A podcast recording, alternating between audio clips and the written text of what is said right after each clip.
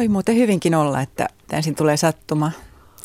Ja sitten mä sanon sille sattumalle, että selvä, okei, kokeillaan ja sitten alkaa se kova työ. Taustapeili, Olka Ketonen. Yle, Radio Suomi. Väestöliiton parisuudekeskuksen johtaja ja valtiotieteiden tohtori Heli Vaaranen. Piirräpäs meille tähän radioon nyt kuva siitä hollolalaisesta maalaistalosta ja ihmisistä siellä, jossa vietit lapsuutesi. Oi, keltainen talo, mäen päällä, ostettu maatila, mikä oli siihen aikaan hyvin epätavallista. Useinhan maatilat siirtyvät sitten pojalle niin kuin, äh, perintönä. Tai näin, näin oli ennen. Tämä oli tosiaan mun vanhempien ostama tila. Sitä ennen me asuttiin vuokra, vuokratilalla. Ja sitten kun tämä oma saatiin, niin olihan se hirveän arvokas asia, mutta, mutta hyvin vaatimattomasti siellä elettiin. Ja, ja kaikki ruoka siellä kasvatettiin itse ja tehtiin sitten tämmöistä maataloustyötä tosi tosi paljon. Tosi paljon. Kaikki, kaikki vuoden ajat oli tätä työtä, mutta koulullista yritettiin kyllä äh, meille, meille lapsille antaa aikaa. Mutta sitten mulla oli myöskin pienet sisarukset, joita mä hoidin hyvin paljon, että, että semmoista työntäyteistä se oli. Mitä tuommoinen noin 12-vuotias Heli Vaaranen ajatteli elämän ja maailman olevan mm. siellä, kun asusteli keltaisessa talossa? Niin, silloinhan mun tyttönimi oli Kokkala. Mä ajattelin, että maailma on todella ihmeellinen paikka. Ja mä olin semmoinen ihmettelijä, aika vaitonainen ihmettelijä ja hyvin hajamielinen lapsi. Ja luonto oli mulle semmoinen kiinnostuksen kohde ja, ja mä muistan, kun mun äiti sanoi, että Heli tuntee joka ikisen pensaan tällä, tällä tilalla. Että mä tiesin, missä on yksi kataja ja sieltä nousee koivuja ja siellä on niitä ja niitä kukkia. Että mä ajattelin, että se on kiinnostavaa, semmoinen kasvu ja sitten syksyn tullen se kuolema, kasvien kuolema ja talveen valmistautuminen. Muuten maailma oli mun mielestä kauhean pelottava ja abstrakti. Koulu oli mun mielestä kauhean epäselvää ja, ja abstraktia ja käsittämätöntä. Yleensä isät kieltävät tytöiltä haaveilun, joka liittyy johonkin missi mallitouhuihin ja pojalta taas jonkun huithapeloinnin tuonne taiteiden suuntaan. Tämä on hirveä yleistys ja nyt vähän myös ehkä sarkasmi ja ironia kyydissä, mutta kyllä se nyt on ainakin tupannut olemaan näin. En tiedä onko enää ja isät kehottavat keskittymään kouluun niin kuin äiditkin.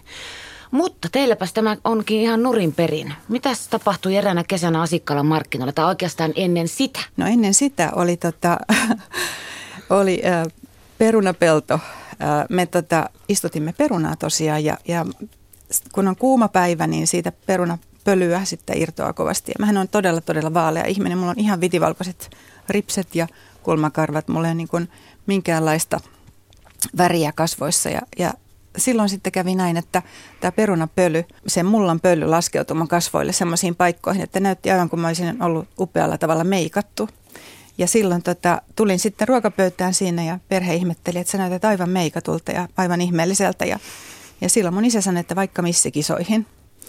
Uskon, että he olivat jo huomanneet, että tämä on hajamielinen tyttö, että ei tästä koulusta taida mitään tulla. Että jotakin koitetaan keksiä.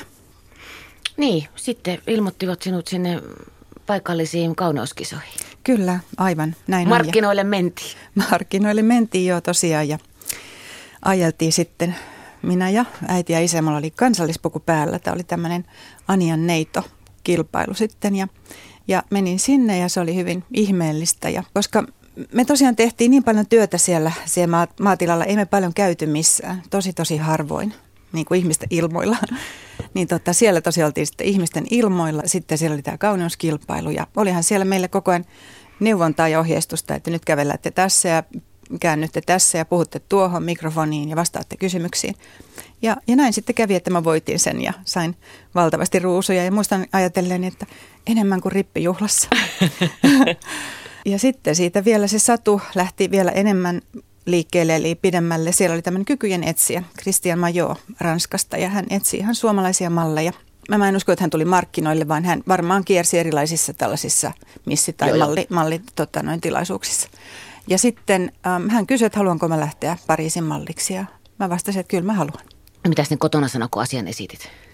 No pikkusisarukset oli vähän surullisia, että mihin, mihin lähdet ja ja sitten vanhemmat oli sitä mieltä, että on ihan hyvä on ihan hyvä asia ja aikakin, että, että jotakin todella semmoista tulevaisuutta löytyy, missä, missä tota elatuksensa hankkii ja työnsä tekee, että, että varmaan siitä löytyisi, löytyisi jotakin mulle, koska olinhan mä prinsessaa leikkinyt lakanoilla ja kaikenlaisilla vaaterievuilla ihan pienestä lähtien. Ja, ja mä en edes tiennyt, mikä muotinäytös on, mutta kyllä mä olin niin kuin kulkenut nämä lakanat ympärilläni siellä pitkin tupaa ihan pikkuruisesta lähtien. Väestöliiton parisuudekeskuksen johtaja Heli Vaaranen, sä oot kirjoittanut kirjan vuosistasi lapsuudestasi joo, mutta mallina myös tämä akseli on sitten Pariisi, Tokio, New York ja Suomi totta kai mukana sinne. Miksi kirjoitit? Etsin uutta harrastusta ja, ja mua kannustettiinkin etsimään uusi harrastus. Ähm, ihan mun esimieheni Helena Hiila sieltä ähm, Väestöliitosta, niin hän oli varmaan huolissaan, koska mä tein vaan työtä, työtä, työtä vuosia siinä. Ja kun olin aloittanut tämän järjestötyön, mikä on, niin, äh, on ollut niin valtavan innostavaa aivan alusta lähtien, ihan päivittäin – ja hän sanoi, että sun kannattaisi kirjoittaa, kun hän tiesi mun historiasta, hän tiesi vähän, vähän sen sieltä, että mä oon tätä mallityötä tehnyt, mä oon tuntenut suuria taiteilijoita ja muuta, niin hän sanoi, että kirjoita, kirjoita, sun pitää kirjoittaa. Sitten mä ajattelin, että no mä alan. Se oli yksi pieni äh, tota, noin tämän impulssi. Toinen oli se, että sitten oli, oli talvi, jolloin mä, mä sairastin niin flunssan toisensa perään. Mä jouduin olemaan ihan vuoteen omana. Ja en osaa oikein olla joutilaana, vaikka mikä olisi. Niin mä aloin silloin kirjoittaa pienille niin kirjekuorille – aina tarina per kirjekuori. Puolet tarinasta yhdelle puolelle ja loput toiselle puolelle. Ja sitten niitä alkoi olla valtavasti niitä kirjekuoria joka paikassa. Ja sitten mä järjestelin niitä pöydälle ja ajattelin, että hetkinen, että jos mä nyt pistän ne oikeaan järjestykseen, niin tästä tulee semmoinen pidempi tarina. Mä ajattelin, että mä kerron mun tyttärelle tämän tarinan, että käytän näitä kirjekuoria siihen. Ja, ja siitä se vaan lähti liikkeelle. Sitten aloin kirjoittaa puhtaaksi ja sitten se alkoi näyttää ihan oikealta tarinalta ja se tarina on kirjojen ja kansien välissä. Ja siitä tarinasta, kun ensin se Heli, maalaistyttö, lähtee sinne Pariisiin, Helsingin kautta toki kierretään. Ja sieltä sitten sinne Tokioon ja puhutaan 80-luvusta, jolloin maailma oli aivan erilainen kuin nyt. Kyllä. Niin aika surullinen ja yksinäinen kuva tulee siitä tytöstä. Niin. Näyttävästä vaaleasta tytöstä. Mm, kyllä, kyllä. Se on, se on sen mallityön ähm, varjopuoli, että malli ei ole suinkaan se, se juhlittu tähti, vaan hän on oikeastaan työläinen siinä muotibisneksessä, jolloin tehdään se kuvaus tai tehdään se näytös ja sen, sen jälkeen kenties on joku tämmöinen muodollinen juhla, jossa syödään, mutta sen jälkeen niin sitten vaan joka, jokainen vetäytyy omiin ystäväpiireihinsä tai koteihinsa. Kyllä se sillä tavalla oli mulle yksinäin, yksinäistä aikaa, että ei kukaan, kukaan mua niin kuin vetänyt liikkeelle mihinkään yhteisöihin tai ystäväpiireihin erityisemmin. Mulla oli joitakin parhaita kavereita, mutta että muuten niin en mä sille hyvin seurallista elämää sillä elänyt. Minkälainen olo sun on nyt, kun sä ajattelet esimerkiksi Pariisin vuosiasi? Varmaan se kulttuuri teki niin suuren vaikutuksen, se jatkuva syöminen niissä ravintoloissa. Ja sitten kuitenkin nämä ihmiset oli täysin hoikkia ja, ja hienoja ja hirveän hienostuneita, että se kulttuurierojen valtavuus, se varmaan tulee ekana mieleen. Ja sä maalaistalon tyttönä olit tottunut syömään, että jaksat tehdä töitä ja tuossa maailmassa ei olisi saanut sitten enää syödä siihen malliin. niin, siinä oli todella suuri ero. että ennen söin jaksaakseni ja toki herkutellakseni, herkutellakseni ja sitten sen jälkeen niin se muuttui ihan täysin, että ihan vaan se välttämätön ravinto oli sallittu. Taustapeili. Yle. Radio Suomi. Pariisissa omat kuvionsa, sieltä sä päätit lähteä Tokioon. Se oli niin kuin se Pariisi nähty ja sä koit, että sulle ei ole siellä sijaa. Sä et noussut sinne ihan kärkikastiin. Sä Heili Vaaranen ihan suoraan tuossa kirjassa sen itse sanot, e, en siis oleta loukkaavalle nyt sua. Ei, en missään tapauksessa. En ollut kärkikastissa, vaan, vaan tein enemmän semmoisia katalogitehtäviä ja ja tällaisia takkinäytöksiä ja näin edelleen. Ja, ja tota, se johtui ihan siitä ylipainosta, jota mulla oli mallina. Niin sä painoit varmaan, Joo. mitä painoit, 50 kiloa? Jos nyt painaa no, 46. kyllä se on pienestä kiinni mallilla, mutta, mutta liikaa, liikaa niihin mallivaatimuksiin nähden. Ja, ja silloin näette, että on pakko olla joku kulttuuri, missä ei koko ajan syödä ja herkutella ja houkutella ihmistä, että, että Pariisissa on jatkuvasti vieressä niitä konvehtikauppoja, leivouskauppoja, patonkikauppoja, siis ravintoloita, niin maailman ihanimmat tuoksut ja, ja tota muuta, niin se, se mulle, mulle oli mahdotonta herkkusuuna siellä olla ja yrittää edes pysytellä hoikkana. Tätä malli tekee muuten. He matkustaa maasta toiseen sen parhaan työmarkkinan perässä. Et sillä tavalla mä tein aika tavanomaisen liikkeen. Yksi työmarkkina ei toiminut ihanteellisesti, mikä oli Pariisi, niin mä lähdin toiseen työmarkkinaan ja se oli Tokio ja tiesin, että siellä on vähän länsimaisia malleja, siellä on vähän vaaleatukkaisia. Mä lähdin sinne. Ja olit ilmestys ja teit siellä työsi ja sitten se tie veikin New Yorkiin. Mm-hmm. Mikä sen Kyllä. päätöksen teki? Tai ajoi tapahtumaan? Niin, jälleen tämmöinen muutoksen kaipuu ja, ja sitten Tokiossahan todella saavutin ihan sen huippumenestyksen ja mua kutsuttiinkin huippumalliksi. Mutta siellä olin jälleen hyvin, hyvin yksinäinen ja tota, lähdin sitten sieltä pois.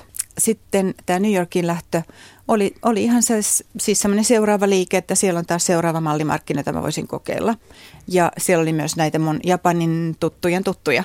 Ja tällä tavalla sitten tiedettiin jo etukäteen, missä olisi asunto ja sinne voi mennä ja sitten menisin. Ja siellä sä tutustuit Heli Vaaranen kuuluisan taidemesenaatti ja keräilijään ja hän puolestaan oli Andy Warholin paras ystävä. Teistä tuli kolmikko, joka liikkui yhdessä. Mikä sinussa viehätti Andy Warholia, Heli Vaaranen? Mm. No varmaan se, että mä olin, mä olin hyvin hiljainen, niin kuin hänkin. Eli tämmöiset eurooppalaiset juurethan hänelläkin oli.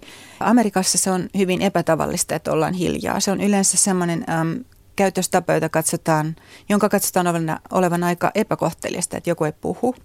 Mutta, mutta mä olin hiljainen. Andy arvosti sitä, että ollaan hiljaa ja hissuksia ja sitten kun on jotain sanottavaa, niin sitten sanotaan se. Ja sitten mulla oli semmoinen huumorintaju, jota mä käytän erityisesti englannin kielessä. Ja mä sain aina tämän Stuartin nauramaan aivan kauheasti. Ja, ja tämä, tämä, eli Andyn, Andy Warholin parhaan ystävän sain aina nauraa hekottamaan siellä limusiinissa, kun me siellä ajeltiin. Ja Andy itse ei ollut semmoinen kauhea hekottaja tai, tai tällainen. Hän oli hyvin pidättyvä, mutta hän arvosti tällaista – hyvää miellyttävää ilmapiiriä ja sehän meillä, se, se meillä oli koko ajan. Sä et tosiaan ollut tämän taidemesenaatin Stuart, jonka mainitsit hänen tyttöystävänsä, vaan ystävä. Olisitko se halunnut olla enemmän? Kyllä mä varmaan olisin. Oikeastaan vasta nyt jälkikäteen mä ymmärrän, kun mä luen niitä päiväkirjaa, että mä mietin, että mä taisin olla syvästi, syvästi häneen rakastunut, mutta silloin mä en sitä tiedostanut, mä, mä niin kuin työnsin sen tunteen syrjään. Koska sitä ei sallittu, hän oli Guggenheim-niminen tyttöystävä. Kyllä. Tästä tulee monenlaista mieleen. Nimenomaan. Hän itse, niin hänelle oli tärkeitä nämä, nämä periaatteet ja merkittävät sukunimet ja, ja tällaiset asiat, ja mä en kuulunut siihen kastiin. Andy Warholin paras ystävä tämä Stuart Pivarhan oli hyvin, hyvin sivistynyt ihminen. Tosin sanoen, kun, kun puhuin tämän Suomesta, niin hän istuu flygelin ääreen ja alkaa soittaa Finlandia. Ja tämä tapahtuu New Yorkissa sellaisessa ympäristössä, missä ei varmasti 80-luvulla usein puhuttu mistään Suomesta. Eli musta se on se, se, mikä kertoo, että miten ihminen voi ymmärtää tai siis maailman kulttuuria musiikissa. Muutenkin me puhuttiin paljon maalaustaiteesta ja tällaisesta, että se mun aito ihmettely, mikä mulla oli pienestä lähtien, niin se, se jatkui sinne New Yorkiin asti, sinne museoihin, sinne taidegallerioihin, tämä ihmettely. Ja sitten myös tämmöinen aika hassu kuittailu, että mä sitten sanoin hyvin suoraan, mitä mieltä mä olin. Siis en ilkeästi, vaan, vaan tällä tavalla ihmettelevästi. Puhuin hyvin suoraan ja rehellisesti aidosti. Enkä, enkä yrittänyt käyttää hyväkseni näitä – näitä ihmisiä. Sun työ muuttuikin sitten jossain kohtaa New Yorkissa. Sä olit taidegalleriossa itsekin töissä ja mm-hmm. kaikki tukee kaikkea. Tämä sattuma ja kohtalo etenkin nivoutuu kauniisti kuin taulussa tähän koko pakettiin. Niin, sattumia tuli eteen ja, ja otin ne vastaan. Otin ne vastaan ja olin tosiaan ihan huippu, huippu taidegalleriassa töissä ja tänä päivänä se on ihan maailman, maailman johtavia gallerioita, tämä Larry Gagosian, ja on laajentunut ympäri maailman. Siellä ää, mä, olin, mä olin töissä ja myin, myin ihan huipputaidetta huippukeräilijöille. En mitenkään hirveästi, mutta, mutta ihan riittävästi, että sain tuntea, mitä sekin maailma on. Andy Warhol sanoi sulle, että rakasta heli vai rahaa, sillä voit ostaa ystäviä ja itsesi ulos vaikeuksista. Onko tehnyt niin? Rakastatko vain rahaa? En, en. Et siinä meillä oli tämä valtava suuri ero. Ja erityisesti nuorena, niin mä en, mä en todellakaan äm, taloudellisesti ollut valveutunut, vaan mä, mä janosin elämyksiä, mä janosin kirjoja ja oppia maailmasta ja oppia kieliä ja tutustua ihmisiin ja oppia ymmärtämään ja kuulemaan heitä erilaisista näkökulmista, eri uskonnoista, eri mielipiteistä lähtien. Se oli se mun rikkaus. Se oli mulle tärkeää. Ja se on päämaa, että kukaan ei ota pois ja siihen ei inflaatio iske. Ei, ei taida iskeä, ei millään. Mutta Andy hän oli itse kamalan äh, traumatisoitunut köyhyydestä, koska ne olosuhteet, jotka hänellä oli, oli todella kovat ja hänen isänsä esimerkiksi tappoi itsensä työnteolla hyvin konkreettisesti. Lähti siis sairaana vielä uuteen raskaaseen fyysiseen työkeikkaan ja kuoli sillä matkalla. Ja Andy oli erittäin traumatisoitunut, joten hän jatkuvasti laski rahojaan, laski mitä tämä taksi voisi maksaa ja näin edelleen. Ja oli kauhean tyytyväinen, kun Stuart tarjosi hänelle maksutta nämä, nämä limusiiniajelut ja ihan pienimmästäkin asiasta, ettei vaan hän joudu illallisesta maksamaan tällaista, niin ihan pienimmästäkin asiasta hän oli kauhean tyytyväinen, että hän, hän sai ne omat, omat rahansa säilyttää. Eli hänen suhderahaan ei ollut, ei ollut ihan terve, vaan se oli hyvin traumatisoitunut. Väestöliiton parisuudekeskuksen johtaja Heli Vaaranen, Andy Warhol kuoli, sä olit hänen muistotilaisuudessaan, olit ainoa, joka itki siellä. Mm. Surullinen kuva. Mm, se oli ihan kauhean surullista ja se on vieläkin kamalan surullista. Ja mä mietin, että miksi se ei niin kuin mene pois se, se suru, siitä alkaa olla 30 vuotta. Niin musta tuntuu, että se johtuu siitä, että mä en koskaan saanut tehtyä sitä surutyötä tämän, tämän meidän kolmikkomme kolmannen jäsenen, eli Stuartin kanssa, koska hän pyyhkäisi sen pois ja hän oli täällä täällä muistotilaisuudessakin tyttöystävänsä Barbara Guggenheimin kanssa. Koskaan ei vaihdettu sellaisia sanoja, että mä otan osaa sun suruun. Mä otin osaa hänen suruun, mutta hän ei ottanut osaa mun suruun. Joten se on vieläkin siellä. Joo. Ja siellä oli julkisuuden ihmisiä niissä hautajaisissa, joka teki jo bisnestä sitten. Andy Warhol varmasti pilvereunalla taas nautti tästä. Joo, kyllä. Sopii hänelle. Joo, kyllä, joo. Aina, aina tämä porukka, kun he pääsivät yksin, niin he tekivät bisnestä, mutta, mutta se mulle oli yllätys, että, että Andin muistotilaisuutta käytettiin tämmöisenä joo. bisnestilaisuutena. Amerikka. Äh, joo, ja sitten tämä huippukeräilijöiden, huipputähtien, huippu musiikin ja taiteen henkilöiden yksi, yksi oikeastaan hyvin, osa, hyvin suuri osa heidän kommunikaatiota on tämä bisneksen tekeminen. Niin he vaan tekisivät sitä, mikä on heille luontaista. Mutta en voi sanoa, että ihmiset olisivat hiljentyneet Andin muistoa kunnioittamaan. Ei. New York muuttui kylmäksi ja maailmakin muuttui ja Heli päätti lähteä takaisin Suomeen. Mm-hmm. Oliko se kivulias tulo tänne kuitenkin noin suurista kuvioista? Suurista kuvioista, mutta mä jotenkin koin sen siellä New Yorkissa, että mä en löytänyt sitä mun omaa paikkaa ja mä halusin jo perustaa perhettä. Ja toki mä sielläkin oli siellä ihailijoita ja muita ja muistan yhdellekin tämmöiselle. Mä sanoin, että mutta kun sinä olet joutilas. En, en löytänyt jotenkin sitä sydämen kumppania mitenkään. Ja tulin Suomeen ja silloin mulla oli semmoinen tarkoitus ja päämäärä, että mä haluan tulla äidiksi, mä haluan, että mulla on perhe – siitä varmaan tulee vaatimattomampi elämä, mutta se on sitten todella se, mitä mä rakennan ihan, ihan itse. Ja mä pidän sitä suorastaan hyvänä käänteenä, että yksi, yksi asia, asia ja yksi aika on nyt takana. Kyllä se ihan ratkaisevasti siihen vaikutti, että Andy kuoli. Se meidän ystävyysjoukko mureni ja se ei tuntunut enää yhtään samalta. Se oli ihan suorastaan irvokasta, kun me vielä yritettiin niitä limusiiniajeluita ja juhlia pitää. Ja se tunnelma oli aivan, aivan toinen, joten musta oli erittäin hyvä lähteä sieltä just silloin pois. Suomessakin teit mallin hommia, mutta sittenpä tie veikin koulun penkille. Joo, sitten iltalukioon, että mähän olin nimittäin kauneushoitolassa töissä. Mä myin, mä myin tämmöisiä voite, voiteita ja meikkejä ja näin ja, ja asiakkaina kävi, kävi koulutettuja naisia ja, ja rupesin ajattelemaan, että jos he on tuolla tavalla näihin ammatteihin päätyneet, niin olisiko se sitten mulle ihan täys mahdottomuus, että mitäköhän siitä voisi tulla – ja ajelin aina töihin sitten Mäkelän rinteen iltalukion ohi. Ja, ja siellä oli semmoinen plakaatti, että otamme uusia oppilaita, otamme uusia oppilaita. Ja sitten mä sinne salaa menin ja salaa hain ne koulukirjat ja salaa opiskelin ja piilotin ne koulukirjat, kun tuli vieraita, koska mä olin niin epävarma, että jos mä nyt täysin tässä epääonnistun, niin ettei kukaan vaan huomaa. Ja pikkuhiljaa sitten huomasin, että hei, että mähän pärjään täällä, että mä jo paljon näistä asioista tiedänkin ja näitä kieliä osaankin ja – ja sitten se alkoi tuntua tosi hyvältä ja se, mitä mä olin ennen ajatellut niin abstraktiksi ja, ja epäselväksi koulusta ja opiskelusta, niin se alkoikin pikkuhiljaa hahmottua, että tämähän on ihan sitä todellista maailmaa, jota vaan katsotaan tällaisesta tiedon ja tieteen näkökulmasta. Ja, ja se tuntui hyvältä ja sinne mä sitten oikeastaan jäin sinne opiskelumaailmaan pitkäksi, pitkäksi aikaa. Niin äit, eli kirjoitit itsesi ylioppilaaksi, sä oot väitellyt tohtoriksi 2004 aiheenasi kaaharipojat sosiologia-alanasi, Kyllä. niin? Joo. Joo. Tuntuu, että lujaa meni sitten taas, mutta nyt akateemisesti lujaa. niin, kyllä. Yhdestä tavoitteesta toiseen. Se Kuinka hieno. ylpeä olit itsestäsi ensinnäkin, kun ylioppilaaksi kirjoitit? No se oli hienoa, mutta tota, en tiedä, oliko mä ylpeä just itsestäni. Uh, Pienten lasten ja äitinä mm-hmm. se on aika moinen vääntö.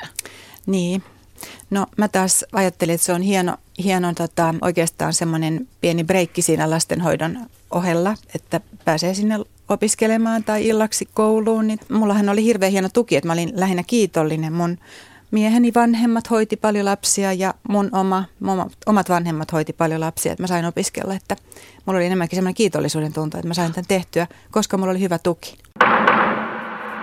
Heli Vaaranen, Väestöliiton parisuudekeskuksen johtaja. Nyt mä kysyn periaatteessa aivan älyttömän kysymyksen, mutta se ei ole älytön. Onko sä pystynyt hyödyntämään tässä nykyisessä työssäsi? Sä oot ihmisten kanssa tekemisissä, meidän elämien kanssa ja sen isoimman asian kanssa periaatteessa. Jokainen haluaa olla nähty ja rakastettu. Omia kokemuksia maailmalta. Kyllä mä muuten olen. Kyllä mä olen. Koska mä oon huomannut sen, että mä en hätkähdä lainkaan, että oli ihmisen olosuhteet mitkä tahansa. Oli ne huipulla tai oli ne matalalla, niin mä ymmärrän sitä. Mä oon nähnyt sen kaiken ja, ja pystyn suhtautumaan siihen, että se on kaikki tätä normaalia elämää ja ihmisten olosuhteita. Ja sitten se, että mä oon joutunut hyvin paljon pistää itseni esille, niin, niin sehän totta kai on helpottunut siksi, että mulla on ollut tällainen ammatti aikaisemmin, että mä en pelkää sitä, että mä kuunnellaan tai katsotaan. No hetkinen, kuunnellaan. Malliahan, malliahan ei puhu. Mutta tota, sen mä joudun kyllä opettelemaan, että mä oon sekä esillä että mä puhun. Sen mä joudun kyllä opettelemaan. Tiedät myös sen tunteen, miltä tuntuu, kun tuntuu, että kukaan ei rakasta ja mulla ei tässä maailmassa ketään. Ja mm-hmm. sehän on sun työssä niin kuin oleellinen tietää se ihan oikeasti. Kyllä. Se on todella kyllä. pudottava tunne. Kyllä, todella se, se syvä, syvä ja jatkuva, pitkään jatkuva yksinäisyys ja, ja se, että yrittää löytää jonkun yhteyden, mutta ei löydä – niin tunnen sen, koska mä elin siinä vuosia. Pakko sulta nyt on kysyä, kun sä Väestöliitossa työtäsi teet ja olet tehnyt eri puolilla, nyt tosiaan parisuudekeskuksessa olet johtajana. Mikä meitä ihmisiä oikein vaivaa, kun me kaahataan suhteesta toiseen? Tai sitten emme tänä kommunikoinnin ja jatkuvan chattaamisen aikana löydä toista ihmistä? Mm-hmm. Niin, ihmisessä taitaa olla sellainen perusyksinäisyys, että kun hänellä on paha mieli, hän vähän niin kuin vetäytyy siitä toisen lähellä olemisesta.